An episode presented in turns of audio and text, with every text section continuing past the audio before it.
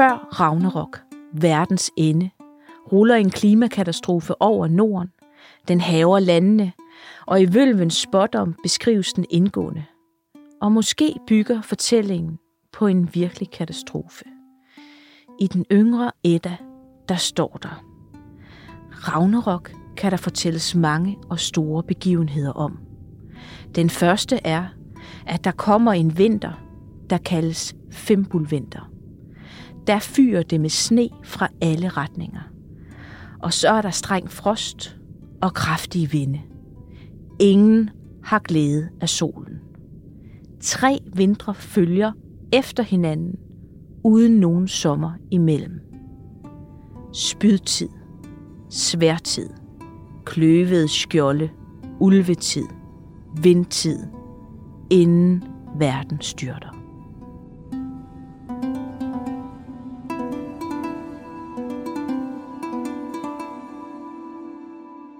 Vi befinder os lige nu i en tid, som for mange kan virke håbløs og mørk. Vi er i en klimakrise. Klimaangst er måske ikke en diagnose endnu, men noget kan tyde på, at den måske snart bliver det. Man kan blive blind på sin egen tid, tænke, at det ikke kan blive værre end nu. At det aldrig har været værre end nu. Ja, man kan tænke, at det hele ser sort ud. Men der er en anden tid, som er kendt for at være den værste tid på jorden for menneskeheden overhovedet.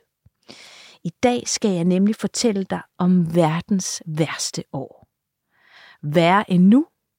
Ja, kære lytter, det må du jo selv bedømme. Vi skal tilbage til år 536. Måske er det i virkeligheden det år, som var inspiration til Fimbulvinteren, beskrivelsen jeg lige har læst op omkring Ragnarok. Den tid, der går forud for, at hele verden styrter i grus.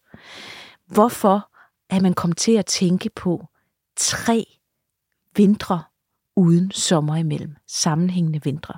Måske har det rod i en virkelig historisk klimakatastrofe.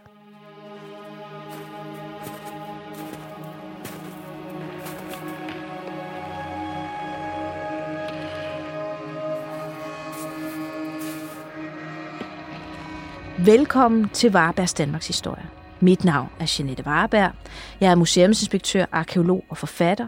Og i denne podcast vil jeg, sammen med nogle af Danmarks dygtigste historikere, arkeologer og eksperter, fortælle om de mest fascinerende ting i Danmarks historie, som du skal kende for at forstå det samfund, du lever i i dag.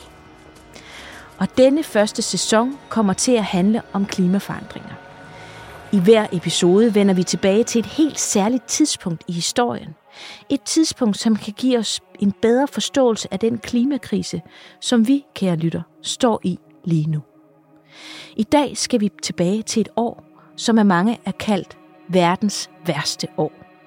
Og jeg vil våge at påstå, at det er værre end nutiden, selv med en klimakrise og en verdensomspændende pandemi.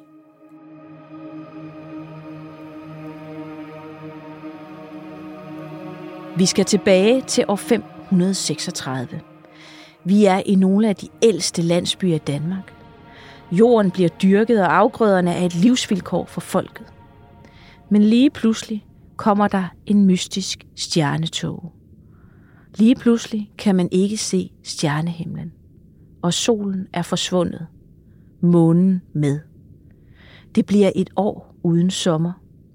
Planterne vokser ikke på markerne – og mennesket får ikke noget mad. Hvad er det, som de mennesker har gjort? Måske er det guderne, der straffer dem. Med al den klimaangst, vi oplever i dag, vil jeg nu vende tilbage til året 536.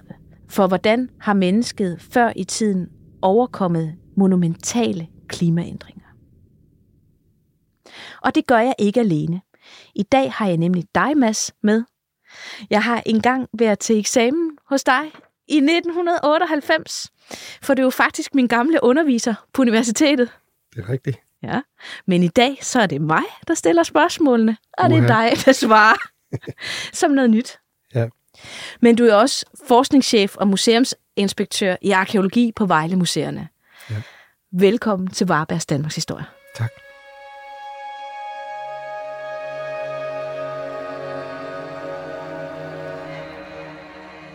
Mads, vi er i år 535, eller måske før.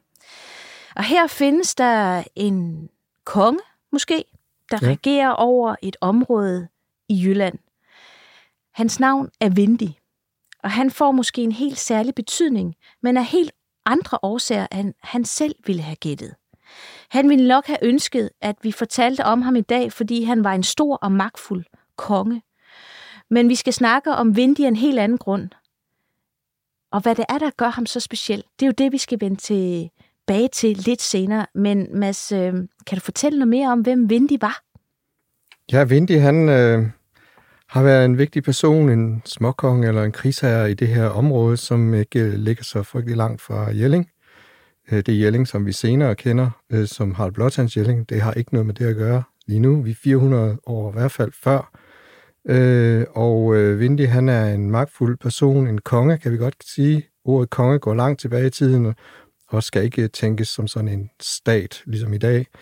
Øh, og Vindy, han har haft øh, en landsby, måske et område under sig, og haft nogle, nogle, nogle krigere, der har støttet op om hans linje, og øh, måske har han lidt ligesom en anden øh, rockerleder haft en masse supporter, og de skulle så supportes med forskellige ting for at holdes i gang, og krig var en ret god beskæftigelse for dem, ikke mindst fordi så kunne de også berige sig. Og øh, der har været nogle kampe og nogle alliancer, der har skulle gøres i, øh, i det her område, måske med en lige så vigtig eller mere vigtig person over på Sydøstfyn øh, ved Gud med Lundeborg, hvor vi ved, at der også fandtes et magtcentrum på det her tidspunkt. Så det, du er ved at forklare os nu, det er sådan set et, et, øh, et ris af Danmark før Gorm den Gamle. Altså ja. når vi går tilbage i jernalderen, så har man jo ikke siddet uden konger. Der Nej. har vel i virkeligheden været mange af dem, har der ikke det? Jo, altså, jeg har nogle gange øh, øh, været fristet øh, til at sige, at øh, det kunne måske sammenlignes med nogle statsløse samfund i dag. Afghanistan kunne være et eksempel, hvor der har siddet nogle krigsherrer, og det er også derfor, jeg bruger ordet krigsherrer egentlig, som har haft nogle supporter eller nogle støtter, og så har de øh, allieret sig øh, forskelligt, og gerne mod den næst, øh, den stærkeste, har de to næststærkeste allieret sig. Så på den måde har der hele tiden været sådan en slags magtens ubalance, hvor der har været et krigspotentiale, øh. Og, øh, og på den måde er der nogen, der sådan igennem tiden har fået mere magt. Øh, og i det magtspil har selvfølgelig været, øh, øh, hvor, hvor mange ressourcer man har kunne bringe til sig, hvor mange folk man har kunne få med sig, hvor mange handelsvarer eller andre ting, eksotiske varer, man kunne øh, vise, at man havde. Øh, mm. Og alt det til sammen var magt.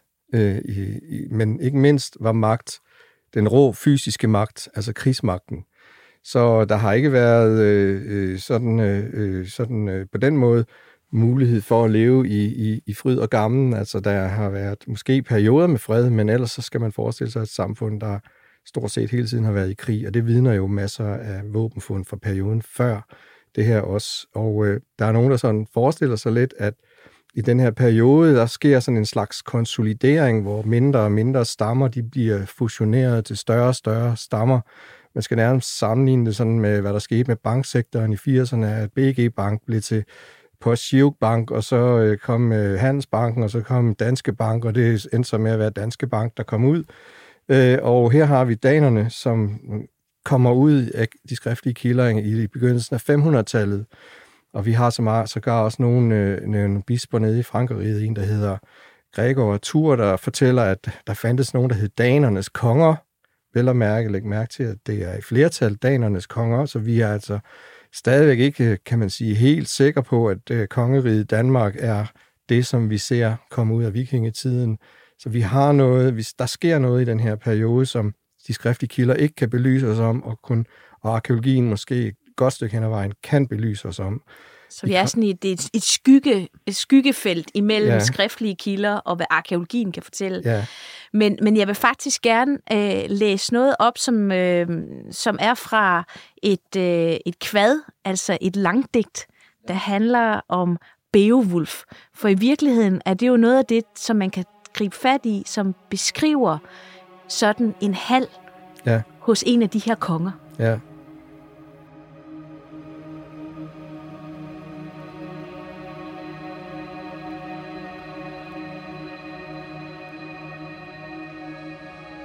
Der var latter fra heltene, harpemusik og ord blandedes i bedste stemning. Wealthio gik rundt opmærksom og høflig, Roalds dronning, skinnende og hilste på gøterne i hallen. En husfru uden lige, men til værn om riget offrede hun først den skummende kop, bad kongen om at være glad ved øldrikningen, nåede ved sit folk, glad deltog i robren i festbanketten, smagte på halvkoppen. Den behjelmede prinsesse videresendte koppen ud blandt de gamle og de unge mænd. Den værdsatte kop ind til den lysende og bevæbnede dronning, så dyde som nogen overbragte det overdådige drikkekar til Beowulf.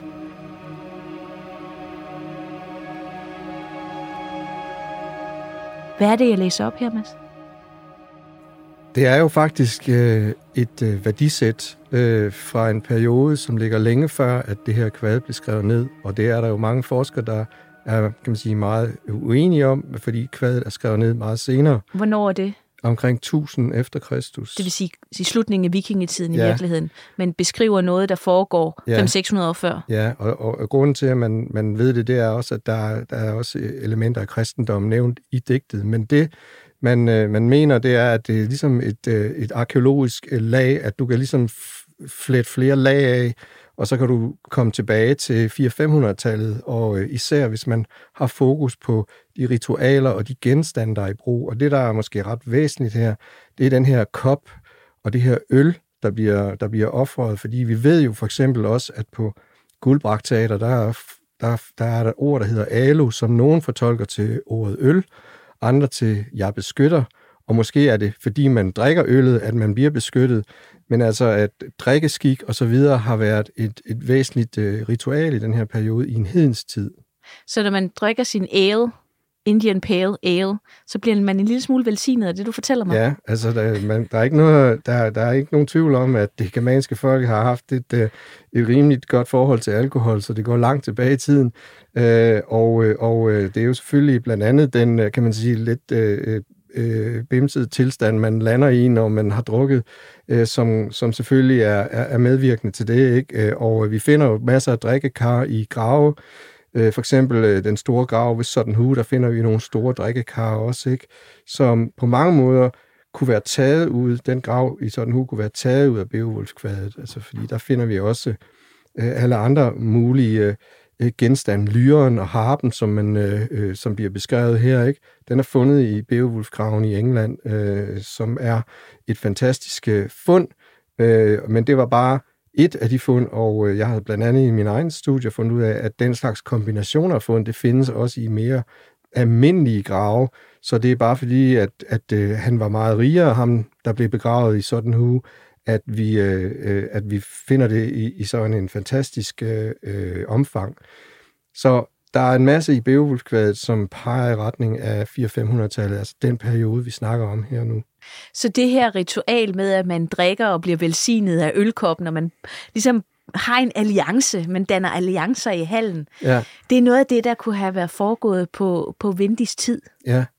Fordi øh, en af de ting, man også brugte, det var ringe, guldringe, og man kender det jo fra ægteskab og så videre, at det er et troskabsgenstand, øh, øh, genstand, og dem har man faktisk givet til, til sine mest loyale øh, krigere, og så har de til gengæld skulle levere varen, hvis, øh, hvis der var krise.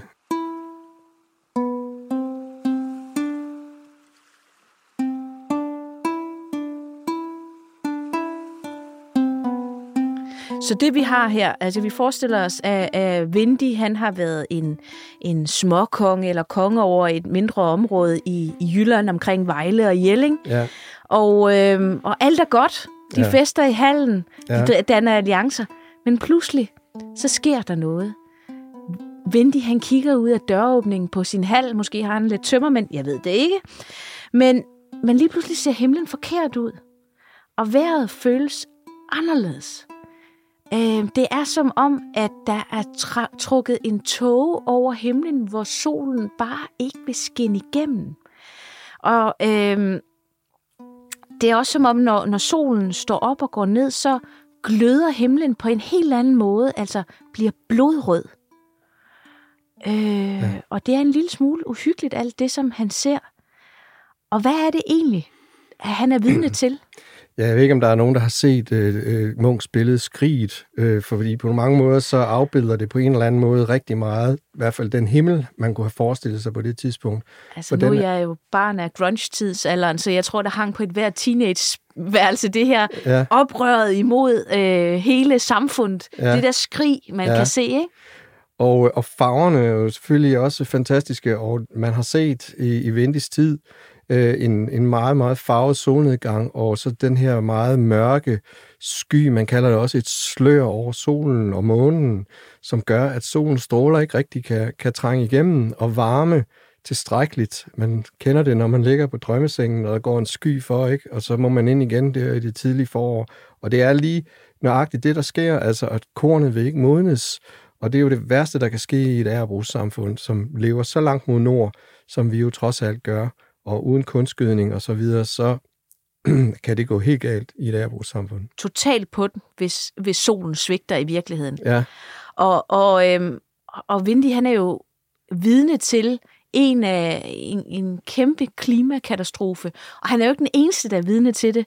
Vi går jo, hvis vi kigger rundt i Europa og også Mellemøsten og så langt væk som Kina, så er der faktisk øh, folk, der bemærker, at lige pludselig, så sker der noget, med klimaet. Og en af dem, det er øh, en, en kilde, du har taget med. Det er blandt andet et citat fra Procopius, en ja. byzantinsk øh, øh, historiker, som levede i, i første halvdel af 500-tallet. Og han skriver, for solen skinnede uden styrke, som månen et helt år, og det virkede til, at solen var for mørket. For strålerne fra den var ikke klare, eller som de plejede at være – og fra den tid, da dette skete, var folk hverken frie for krig, pest eller andre ting, der fører døden med sig.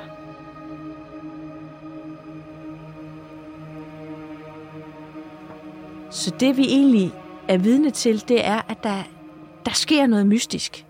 Ja. Øh, og, og det forårsager jo faktisk et rigtig skrækkeligt år. Det gør det, ja.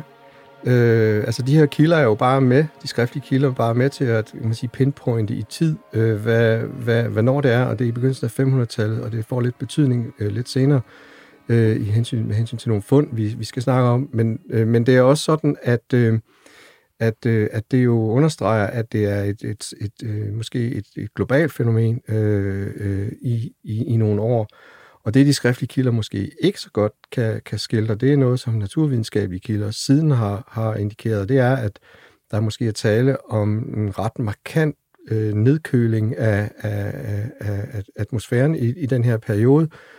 Der er nogen, der snakker om 3 grader, der er nogen, der snakker om 5 grader. Det, det er jo nok noget, vi må komme tilbage til sådan rent forskningsmæssigt. Men det er jo altså meget, meget markant, øh, og, øh, og, øh, og det, det har været en katastrofe simpelthen øh, for, for datidens samfund.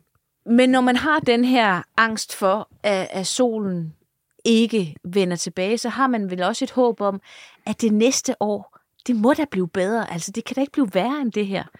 Nej. Men blev det så det? Nej, altså det er meget, der tyder på, at det ikke blev. Og det er jo nok der, at, at Vendis, øh, kan man sige, øh, lederegenskaber, de bliver øh, strakt til det yderste. Han, øh, han træder i karakter. Ja, For hvad er det, han prøver at gøre? Ja, men altså, der er sådan, at når, når, når tingene ikke fungerer, så har man det jo med at give nogen skylden, og, og, og det er så i det her tilfælde nok guderne, de overjordiske magter. Og Vindus, Vindis, han er jo en, en handlekraftig leder, så han beslutter sig for os, at øh, det, der skal til, og det er der nok også en masse andre, der gør, det er, at man simpelthen offrer øh, det aller, aller dyrebareste, man har. Og, øh, og det, har, har, det har været en fantastisk guldskat, som vi har fundet øh, op i Vindus, Vindis hus. Og det er jo virkeligheden, altså når man siger det mest dyrebareste i dag, så vil jeg jo tænke, at det var et menneskeoffer.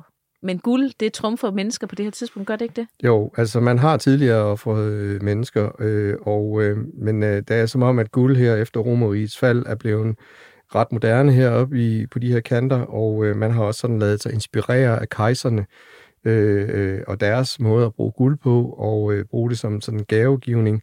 Så det har været et meget, meget stærkt øh, øh, øh, øh eftertragtet øh, metal, øh, og, øh, og ikke mindst værdsat heroppe i, i Nord. Så altså, de her romerske kejsere, som har siddet ned i romeriet og egentlig haft en, en kæmpe stor indflydelse på Norden, der brækker det jo nærmest over i to. Man kan sige, at den vestlige del bliver til andre riger, men, og det, det slår jo også på en eller anden måde hul på romernes guldkasse, ikke? Jo, fordi øh, man bruger jo øh, guldet blandt andet til at betale nogle andre til at blive væk, og det har den modsatte effekt, at der kommer flere derned, og så bruger man også legesoldater, og de får jo også øh, øh, løn. Øh, så øh, man mener faktisk, at, øh, eller jeg har sådan lidt løsligt prøvet at regne ud, hvor meget øh, at øh, den guldskat, vi kommer til at snakke om om lidt, den øh, kunne være, og det svarer måske til 20 års løn til en romersk legionær. Du skal bare prøve at tage din egen årsløn, og den er jo sikkert betragtelig, øh, øh, og så sige... Øh, ja, jeg selv jeg, offentlig ansat. den vil jeg... Øh, ja, det var en joke. Øh, den vil jeg prøve at øh, ofre de næste for at få bedre vejr. Øh, og, øh, og det kan man sige, det er der i hvert fald øh, øh, en, øh, en indsats, man har gjort øh, for at få tingene til at blive bedre. Det, der måske også er mærkeligt, det er, at den ikke bliver hentet igen, og det er også det, der har fået os til at sige, at det er en, måske en offring, og ikke så meget en, øh, en skat, man bare har ligesom skravet sammen og gemt væk. At 20 års løn, ja. det glemmer man altså ikke, hvor man graver ned, vel? Nej, nej vel. Så, så det, det, der egentlig sker, det er, at klimaet ændrer sig til det værre. Ja. Man sulter. Ja. Og, og vores konge, Vindy, han er i panik. Ja. Og så graver han halvanden kilo guld ned ja. for at formidle guderne i håbet om, at solen vender tilbage. Ja.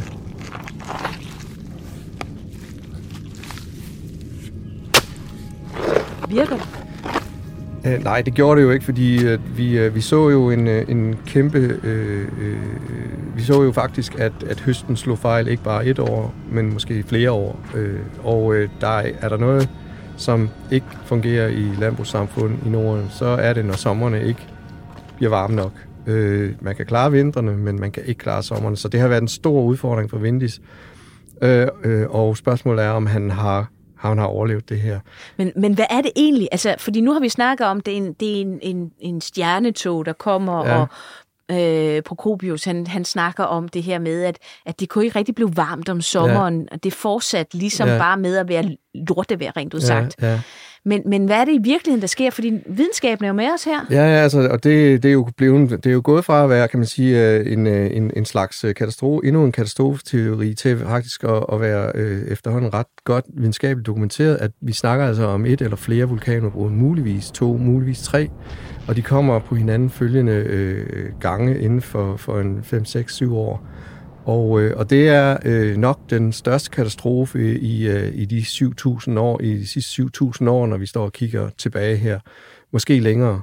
Øh, og, øh, og det er altså en markant klimaforværing øh, på en, en, måske op til en 3-4-5 grader øh, i en periode, og det, øh, det, det, det kommer ikke øh, sådan lige til at...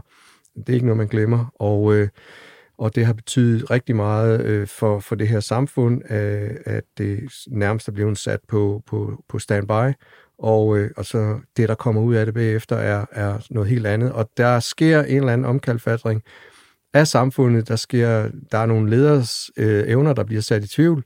Det kan godt være, at de er ofre, men hvis guderne ikke leverer, så er deres autoritet heller ikke øh, øh, den, man skal satse på fremadrettet. Så der, der sker noget i den her. Der er noget krig, som også øh, jo bliver beskrevet kursorisk i de skriftlige kilder. Der er noget pest, sandsynligvis også, som dukker op. Øh, nogle sygdomme. Øh, så, og som jeg også var inde på, så er der også nogle, en masse øh, øh landbebyggelser, som ikke fortsætter. Så vi får en, øh, et ophør af bebyggelsen, og øh, som, som gør at faktisk, at man kan se i pollenbjergrammer, at, at skovvæksten og skovene, de vokser gradvist til igen. Så der sker noget ret markant, og det er den her vulkankatastrofe, som grønlandske iskerneboringer jo øh, faktisk har været med til at vise, at de skete faktisk deromkring. Og vi snakker måske om en vulkan øh, i, øh, i El Salvador, øh, muligvis en på Island, Katla, Øh, måske endda flere. Øh, der er flere navne i spil, og forskerne er ikke helt enige, men, øh, men det, der er sikkert, det er, at der er sket noget vulkanudbrud. Og det, der selvfølgelig er sket, når en vulkan øh, den, øh, den springer i luften, det er jo, at den her askesky den går langt op i stratosfæren og giver de her fantastiske solnedgange. Men det, de også gør, øh, og kan man sige, bare dem, der kan huske øh, i 2010, øh, hvor flyene ikke kunne flyve, det gør, at, at samfundet bliver øh, Øh, udfordret på mange måder. Og især hvis de dækker solen, så kommer der ikke øh, øh, stråler og varme nok til vores afgrøder, og så slår, slår høsten fejl, og frugtene modnes ikke, som der beskrives i de skriftlige kilder. Så det har været en, en ganske, ganske markant katastrofe, og hvordan Vindy har været i det her game, om han er kommet ud af det her på den rigtige side som konge, eller om han er død, eller om han er udvandret, det, øh, det ved vi ikke. Vi ved bare, at der er fundet noget guld i hans landsby, Vindelev, som, øh, som, øh, som øh, vi fandt 1500 år senere.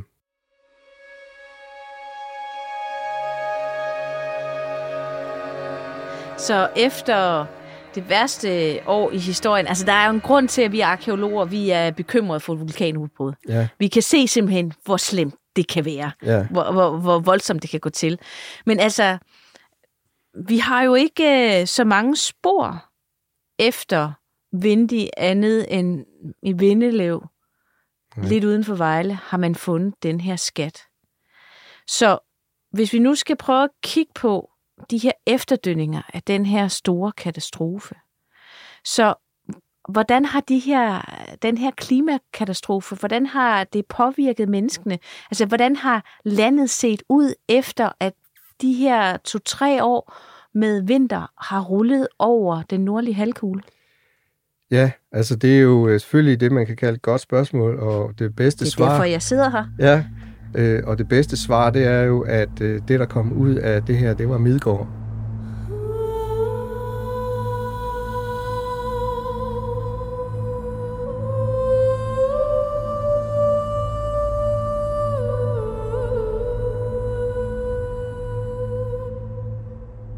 Det var vikingernes verdensbillede og verden.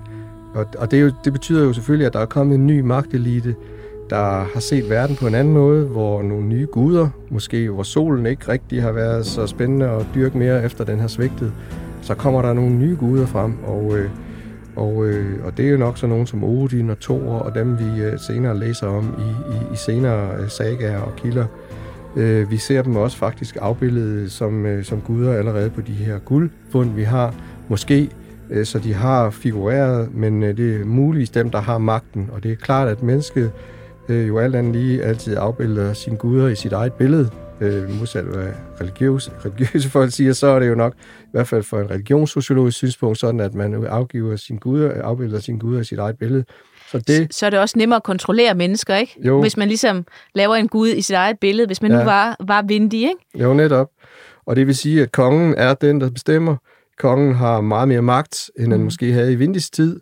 Kongen han har haft øh, en større gruppe af supportere, der har kunne knægte folk, der ikke lige synes, at de skulle øh, den vej, som øh, han synes, de skulle. Så vi får et, et, et stærkere magtsamfund. Men hvordan ser befolkningen ud? Altså, er overlevet alle det her?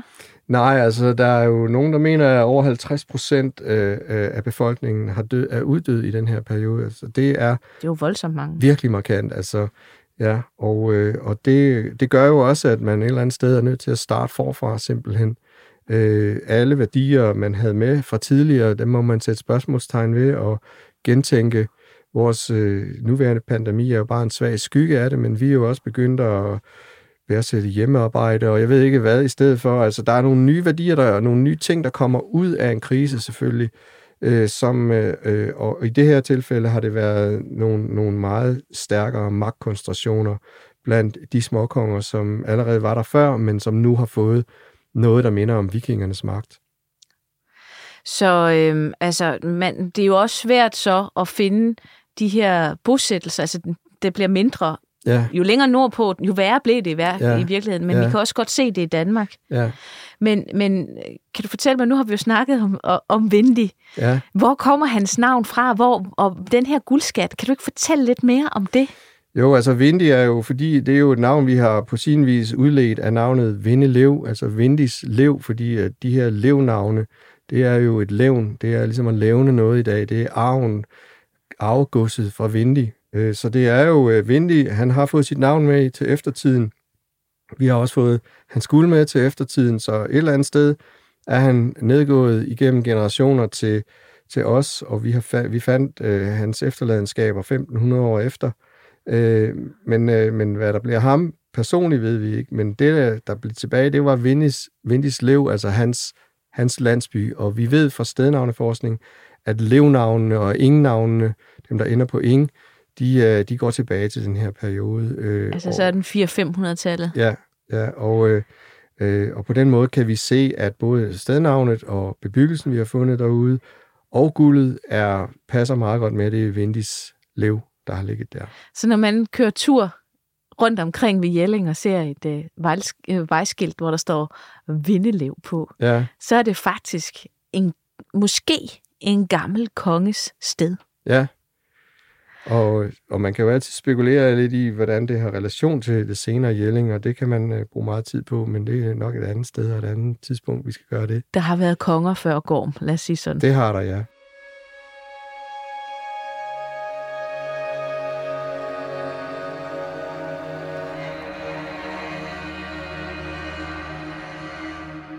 Men, da, men grunden til, at vi også lige præcis har Vindelev fremme, det er jo fordi, at der blev fundet en helt fantastisk guldskat, som man jo mener, altså det er den, vi har omtalt, det er den, man ja. mener, der er blevet lagt ned, fordi at verdensorden blev vendt på hovedet. Ja. Katastrofe havet igennem ja. Nordeuropa, og man proppede alt sit guld i jorden i håbet om, at solen vendte tilbage. Ja. Og det kan vi arkeologer jo rigtig godt lide. Ja, og der er jo fundet mere end 40 kilo guld for den her periode, så vi har en, en rimelig stærk formodning om, at der er en sammenhæng mellem den her frygtelige klima, klimakatastrofe og det her guld. Øh, Som nu ligger blandt andet på Nationalmuseet og Vejlemuseerne. Ja. ja. Øh, og, øh, og jeg kan vide ikke, om guldet på en sin vis symboliserer solen. Den sol, der svigtede, og derfor har man offret det.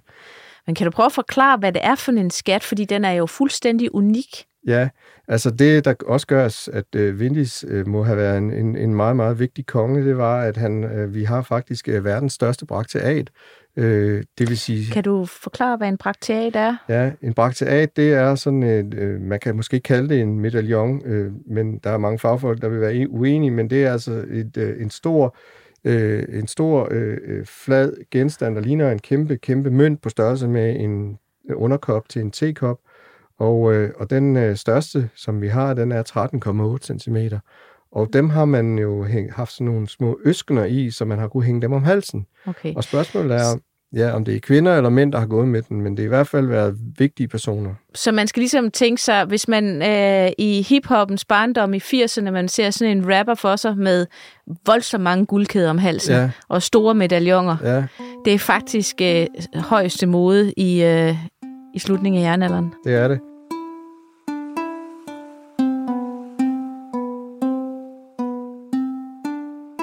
Og det, der også er spændende på dem, det er jo, at der er nogle meget svært tilgængelige og for, svært forståelige motiver. Nogle, nogle mærkelige runer. Øh, nogle, som måske antyder, at det er Odin, der er afbildet på nogle af billederne. Der står den høje på en af dem. Og det er en kending for Odin? Det er en kending for Odin, at man sagde i hvert fald ikke hans navn Odin, men man sagde den enøjede eller den høje og, og sådan nogle andre tilnavne. Så der er et billede af Odin på et af dem? Ja, det er der ifølge øh, nogle forskere, fordi du har den her, kan man sige, fyrste eller person, øh, øh, som sidder på en hest eller rider på en hest. Øh, og det gjorde Odin jo også. Han red jo på Sleipnir, og så er der faktisk en ravn lige foran ham, han, der kigger ham direkte ind i øjnene, og det kunne jo også godt være Odins, en af Odins ravne, som fløj ud og, øh, og, og fik information ud i verden. Men det kan vel også være Vindy selv? Det kunne det, og det er den anden teori, som, øh, som måske faktisk egentlig er lidt ligeværdig, at det kunne også bare, eller ikke bare, men det kunne være kongen Vindis, som er afbildet øh, på de her braktater, fordi man jo selvfølgelig, hvis man var en vigtig konge, så skulle man da huske at få det nævnt over for andre. Og så har man også ovenikøbet givet dem i alliance øh, til, eller som gaver til alliancepartnere. Så vi har fundet en, der ligner rigtig, rigtig meget nede på, øh, på Fyn, kunne faktisk være den samme smed, der har lavet den. Er den, så vidt jeg husker, blev fundet i 1600-tallet? Ja, det er rigtigt, ja. Øh, så der, det her guld, det ligger jo og glimter i jorden, når man sådan får, får det frem. Ja. Øh, det er jo fuldstændig øh, for mig uforståeligt, at den ikke, der ikke er nogen, der har fundet den før nu. Ja, det er virkelig mærkeligt, og øh, jeg skal da også indrømme, at vi har ikke sådan haft vildt meget fokus på det område. Vi har haft meget, meget fokus på Jelling, men det er trods alt øh, 8 km øh, fra Jelling, så, øh, så, så det var jo kun fordi, at øh, to detektorfolk, øh, Ole Ginnerup Schütz og Jørgen Antonsen, de øh, fandt det med deres detektor, at vi fik fokus på det. Og så er det jo så fordi, at det er så unikt, øh, det er så, de er så store, motiverne er så sjældne, de, øh, de runeinskriptioner, som endnu ikke har tydet fuldt ud, de er også helt specielle. Der står muligvis Odin på en af dem. Øh, det skal vi så lige hen og kigge lidt øh, mere på. Men, øh, det vil jo så være første gang. Det vil være første gang, ikke? Øh, og, øh, og vi øh, har nogle, øh, nogle helt specielle medaljoner, som jo er meget, meget ældre, som går tilbage til romersk tiden, som er sådan lidt nogle mere møntlignende, hvor man kan se sådan nogle kejser med nogle... Nogle af de romerske kejser, som er siddet nede i Konstantinopel, hvor Kro, ja. øh, Prokopius han sad ja. og skrev om den her. Ja. Øh, der finder man faktisk deres guldmønter i ja, Vindelev. Ja, og, øh, og det er jo ellers kendt, at de der medaljoner, som er større end almindelige romerske mønter, at de faktisk blev givet øh, til øh, nogen øh, meget, øh, øh, nogen som kejseren havde meget nær. Og spørgsmålet er, hvorfor de er givet til Vindis, og hvorfor er det ikke kun af, hvorfor er det ikke bare en, men hvorfor, hvorfor er det to, hvorfor er det tre, hvorfor er det fire? Der er faktisk fire medaljoner. Det er helt unikt. Og det er jo selvfølgelig Vindis forfædre også, fordi det er, en to, tre, det er 200 år før, at den her skat bliver lagt ned. Men det er et eller andet, der betyder, at vi har haft et dynasti af konger i det her område, som har været meget, meget vigtigt. Det er det, som jeg synes umiddelbart, vi kan udlede af det her fund, og Vindis var en af dem. Så det er sådan 8 km uden for Jelling, så har vi altså med nogle helt andre typer konger at gøre, og en helt anden tid, som så har lagt alt det her i jorden, fordi at en klimakatastrofe øh, ramte ja. øh, ned over det.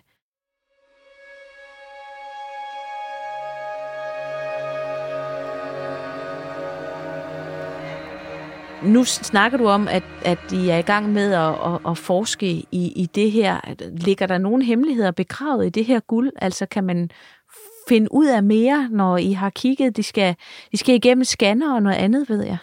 Ja, altså det der, de er jo desværre, øh, nogle af dem er lidt påvirket af ploven. De har jo bare ligget i jorden et par år, inden at det blev fundet. Så, så de, er, de er lidt øh, beskadiget, så vi øh, har to øh, tilgange til det. Den ene er simpelthen på længere sigt at få dem foldet ud sådan rent fysisk, men der vil vi gerne prøve at, at få dem udfoldet rent digitalt, for nu i dag findes der teknologi, CT-scanninger, som kan 3D fotografere, og de timer, vi sidder og snakker nu, der bliver det faktisk kørt igennem en scanner, og, og, og for hvert minut, der går, jo mere ved vi. Det bliver spændende at finde ud af. Det ligner nu, jeg sidder og ser på de her billeder, det er fantastiske guld, og det er virkelig store øh, øh, guldsmykker, ja. øh, man har med at gøre her. Noget af det er sådan krøllet sammen, hvor man lige sådan forestiller sig, at man lige har kvæst det godt sammen. Ja. Øh, men sådan er det jo, når det har ligget 1500 år i jorden, så øh, bliver det lidt medtaget. Det sjove er jo ved at grave guld, det er, at øh, det ligner jo sig selv alt andet, hvis det har ligget 1500 år, hvis du og jeg, vi har ligget 1500 år i jorden, så var der ikke meget tilbage. Nej. Men guld skinner som den dag. Det er jo det, der har fascineret guld i alle tider til alle steder, i alle steder. Ikke? Jeg tror, det eneste, der måske ikke synes, det var det bedste, det var øh, majerne, som var mere interesseret i jade. Men ellers så har guld altid været et meget, meget værdsat materiale. Netop måske på, det, på grund af det uforanderlighed. Og også måden, altså man kan jo se, når man kigger på de her øh, prakteater. Altså det er jo på en eller anden måde, at de jo inspireret af, af de her guldmønter, som de jo er med kejserne på. Men så har man dekoreret det med, med rigtig fine mønstre på. Og så er der også det, der jeg synes, der er lidt sjovt med det her billede af det her mandsbillede. Ja. De har jo nogle helt vildt frisyrer. Ja. Det er nærmest, den ene er det jo nærmest sådan en Elvis Presley frisyr, ikke sandt? Jo, kæmpe stort pandehår, der bare ja. svinger sig op. Ja. Og så har han i virkeligheden også en lang... Har han ikke en flætning, jo, eller husker jeg jo, forkert? Jo, han har en flætning, og det, er jo, øh, det havde de romerske kejser jo i hvert fald ikke, så man har på en eller anden måde spejlet sig i de romerske øh, kejserportrætter, og så alligevel forsøgt at markere, at vi var i hvert fald også forskellige for romerne, og at man ved, at meovingernes, øh, de dyrkede det lange hår, det var ja. sådan en germansk ting. Og meovingerne, det er dem, der ligesom grundlag frankeriget, ja. og sådan er, hvad kan man sige, nogle af de hvis man lige strammer det lidt, nogle af de første franske konger i Ja. virkeligheden, ikke? Jo, netop. Og dem var man jo også lidt fascineret af heroppe. Øh, de var jo lidt længere foran og havde jo også øh, masser af flotte guldmønter længe før vi, vi havde det, fordi de var tættere på romerne. Så der er mange, øh, så til dit spørgsmål om, at der, er- kan vi få meget mere nyt ud af det, så er svaret ja. Der er masser af motiver, vi ikke helt forstår. Der er også sådan nogle tvillingekonger, som, øh, som går igen på flere af dem. Vi ved ikke helt, hvad det er. Om, om er det tvillingekonger? Havde man flere konger på samme tid? På det her havde man en krigskonge og en, en, en, en mere symbolsk konge, som goterne for eksempel havde i 300-400-tallet? Eller er det tilbage til myterne om Hengist og Horsa, nogle af de første anglosaksiske konger, som ifølge myterne kommer til, til, til, England? Og måske en af dem ligger i en gravhøj kendt. Ja, det er jo det. Ja, men det er enormt spændende, det der, der ligger her, som, og som jo blev gravet ned. Vi ved jo ikke, om det er lige omkring 536, men der er så meget guld i jorden på ja. Ja. det her tidspunkt, så er der noget, der tyder på det. Og, og øhm, altså, hvis man kigger på, øhm, på, på det her, den her tid i, øh, i verdenshistorien, så siger middelalderhistorikeren øh, Michael McCormick fra Harvard University, at det faktisk er 536 er øh, historisk set det værste år at være i live i. Øhm, og det er Okay. derfor, at man, man offrer. Ja. Og man har ligesom de her to-tre sommer uden sol. Men ja. øh, Øh, fortsætter det? Øh, der er nogen, der mener faktisk, at øh, vi har, der er dårligt vejr op til 80 år efter, at det her skete. Altså, og man, hvis man kigger i klimakurverne på det her tidspunkt, og det bliver der også forsket mere i nu, så er der noget, der tyder på, at det, har- det var en relativt langvarig periode, men så bliver det jo bedre øh, øh, øh, hen ad vejen, og øh, kan man sige, varmen kommer tilbage, og det bliver jo sådan set nærmest varmere end, end, øh, øh, indtil det bliver køligere igen op i middelalderen, et godt stykke op i det, man kalder den lille istid. Så der kommer en varmeperiode igen, hvor det er også der, vikingetiden den ligesom slår rigtig igennem, måske af samme grund. Øh, der bliver muligt at sejle til Grønland og så videre. Så, øh, så, så der sker en, en masse ting, blandt andet et bedre klima. Så på nogle Men måder, lige før det, det jeg fisker efter, Mads, ja, det er jo, der kommer fem år efter, ja, at 536 er Ja. verdens værste år, år så, øh, så sker der jo noget, for der udbryder ikke den sorte død, som man kalder fra Nej. 1347, men man, det, man kalder den justinianske pest. det er rigtigt, ja. Øh, den, øh, kan man sige, var ligesom nu, man troede, at øh, shit happens, men så kom der noget mere. Og, øh, og det var så den her pest, som jo er beskrevet netop øh, i Justinians øh, kejsertid. Og der har altid været en diskussion og en spekulation om, øh, kunne den, har den hele taget været heroppe? Og jeg må jo bare sige, efter at have levet i corona, øh, perioden nu, så ved jeg, at pandemier, de spreder sig. De spreder sig vildt og Ja. inderligt. Og øh, selvom man ikke levede i en tid dengang, hvor flyene de fløj, så er der ingen tvivl om, at det er noget øh, længere op nordpå. Og øh, vi har faktisk et DNA-fund øh, i en grav i øh, England, som antyder, at den i hvert fald nåede til, til, til England, og så er den lurer mig ikke også noget op til Nordeuropa. Og det har været oven i den her katastrofe, hvor, hvor masser af folk har sultet, så det har været det helt forkerte, det man kalder the perfect storm. Ja. Og det, som der blev ramt, den justinianske pest, det er jo blevet beskrevet så godt, at man har også fundet DNA-spor af det, så det er byllepesten. Ja, Og hvis man slår op for, på Statens Serum Instituts hjemmeside og kigger under byllepest, så står der, at den tager 60 procent af befolkningen. ja, 60 procent. ja. Shit. Det er, det er jo alligevel voldsomt. At, ja. Ja. Altså først så siger du, at 50-55 procent af befolkningen ja. ryger på grund af sult. Ja, Og måske har i pesten i virkeligheden også hjulpet til ja. Der, ikke? det er nok en, en højst sandsynlighed. Jeg tror, der kan forskes rigtig meget i det her. Det, vi arbejder rigtig meget på, det er selvfølgelig kronologisk at finde ud af, hvordan øh, guldet kombin- øh, bliver det lagt ned der omkring. Og et fund i vores fund, nemlig øh, et, en, en, en øh, mundblik, tyder på, at det faktisk er i de årtier, at det lægges ned, for det, er, øh, det har sådan en, en speciel dyrestil, Ja. som, som gør, at øh, det er øh, højst sandsynligt lagt ned i de her øh, år her omkring 530, 36, 40 stykker. Ja.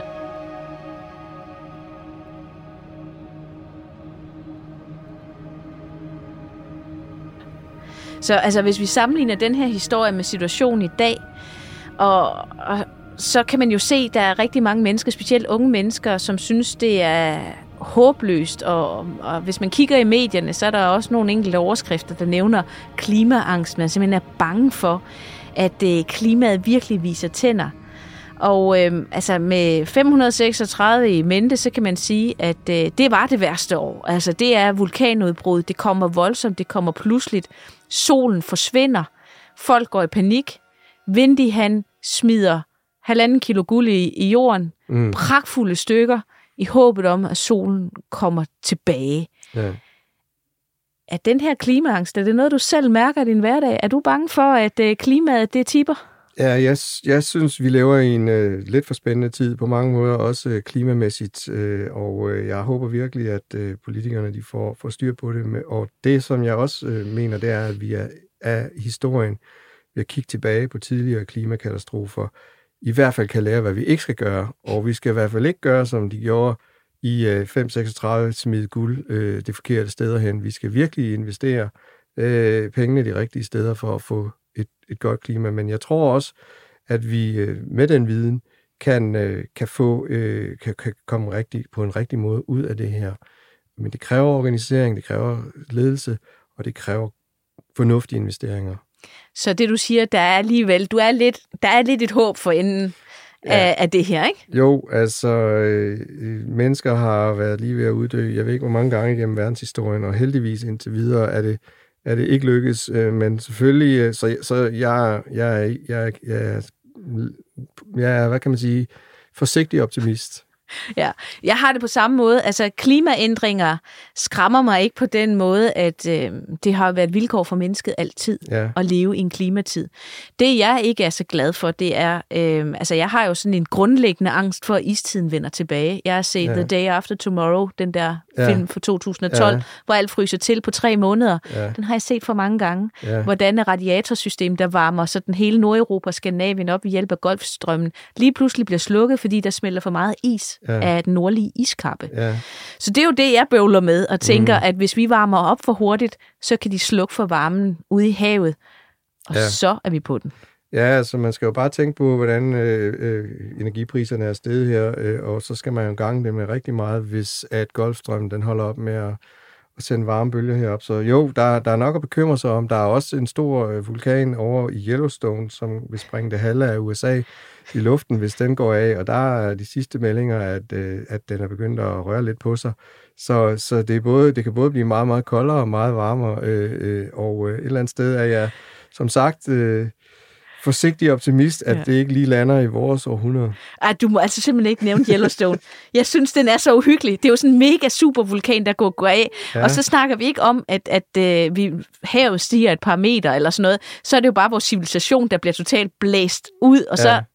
Er det bare med at kunne huske alle sine sten eller skills, fordi yes. vi ryger tilbage dertil. Ja, altså det er det, der, der, der nok er. Men i det perspektiv, vil du, hvornår vil du så helst leve? Vil det være i verdens værste år i for, ifølge den her Harvard-professor 536, eller 2022, som vi er nu i nu? Ja, det er jo et godt spørgsmål, kan man sige. Øh, forløbig vil jeg nok helst leve i, i nutiden, øh, øh, men der, der er selvfølgelig tegn i sol og måne, at, øh, at øh, det kan gå køre helt af sporet. Øh, så, så ja, det ved jeg sørme ikke. Men vi lever i spændende tider. Det er i hvert fald det, jeg kan sige.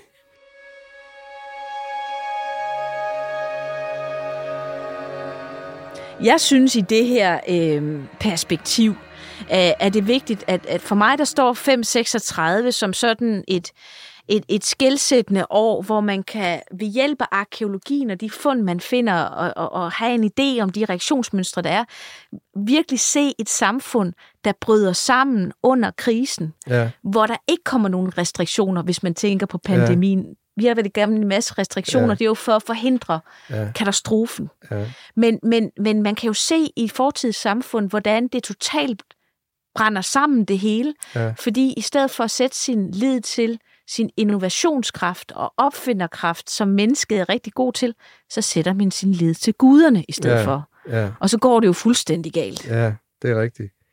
Altså, det er et perfekt eksempel på øh, øh, totalt forkert krisestyring, og, øh, og, og derfor kan vi lære rigtig meget af det, og derfor er det også rigtig meget vigtigt at studere det meget mere, end vi, vi har gjort indtil nu.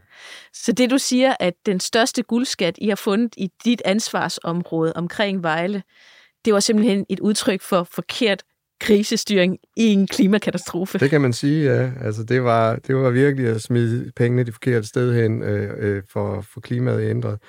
Øh, så, så der vil jeg opfordre politikerne til at tænke lidt, øh, investere lidt anderledes i fremtiden. Med de ord, Mads, tusind tak, fordi du kom forbi studiet i dag. Selv tak.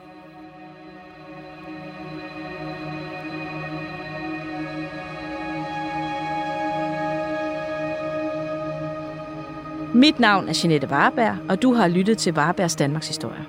Produceret af Jul og Brunse for Vores Tid og 24-7. Tilrettelægger og producer er Luna Lam. I redaktionen er også Nikolaj Sørensen.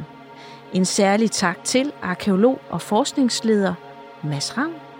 Find podcasten på 247.dk, vorestid.dk eller der, hvor du, kære lytter, normalt finder dine podcasts.